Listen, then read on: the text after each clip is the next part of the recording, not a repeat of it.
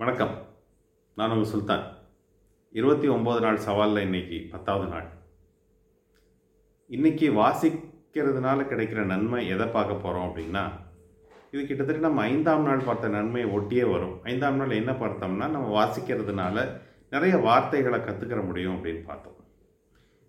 இன்றைக்கி என்ன பார்க்க போகிறோம் அப்படின்னா நம்ம நிறைய எழுத்தாளர்களோட எழுத்துக்களை வாசிக்கும் போது ஒவ்வொருத்தரோட எழுத்து நடையும் வார்த்தை பிரயோகமும் நமக்கு பரிச்சயமாகுது நம்மளால் பலதரப்பட்ட வார்த்தைகளை கற்றுக்கிற முடியுது.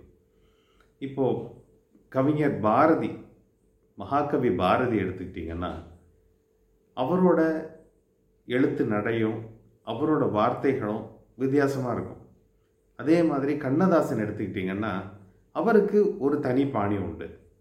வைரமுத்து எடுத்தால் அவருக்கு ஒரு பாணி உண்டு.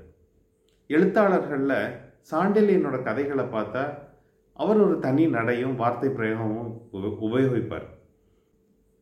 கல்கியும் அதே மாதிரி அவருக்கு ஒரு வித்தியாசமான பாணியில் கதை எழுதுவார். பாலகுமாரன் பார்த்தீங்கன்னா பாலகுமாரனோட என் நடையும் வேற மாதிரி இருக்கும். அதனால் நம்ம நிறைய வாசிக்கும் போது நம்ம ஒவ்வொருத்தரோட எழுத்து நடையை நம்மளால் பழகிக்கிற முடியும். அது மட்டும் இல்லாமல் நிறைய வார்த்தைகளை கற்றுக்கிற முடியும். நிறைய வாசிப்போம். நம்ம எழுத்தையும் வார்த்தைகளையும் மேம்படுத்துவோம். நன்றி.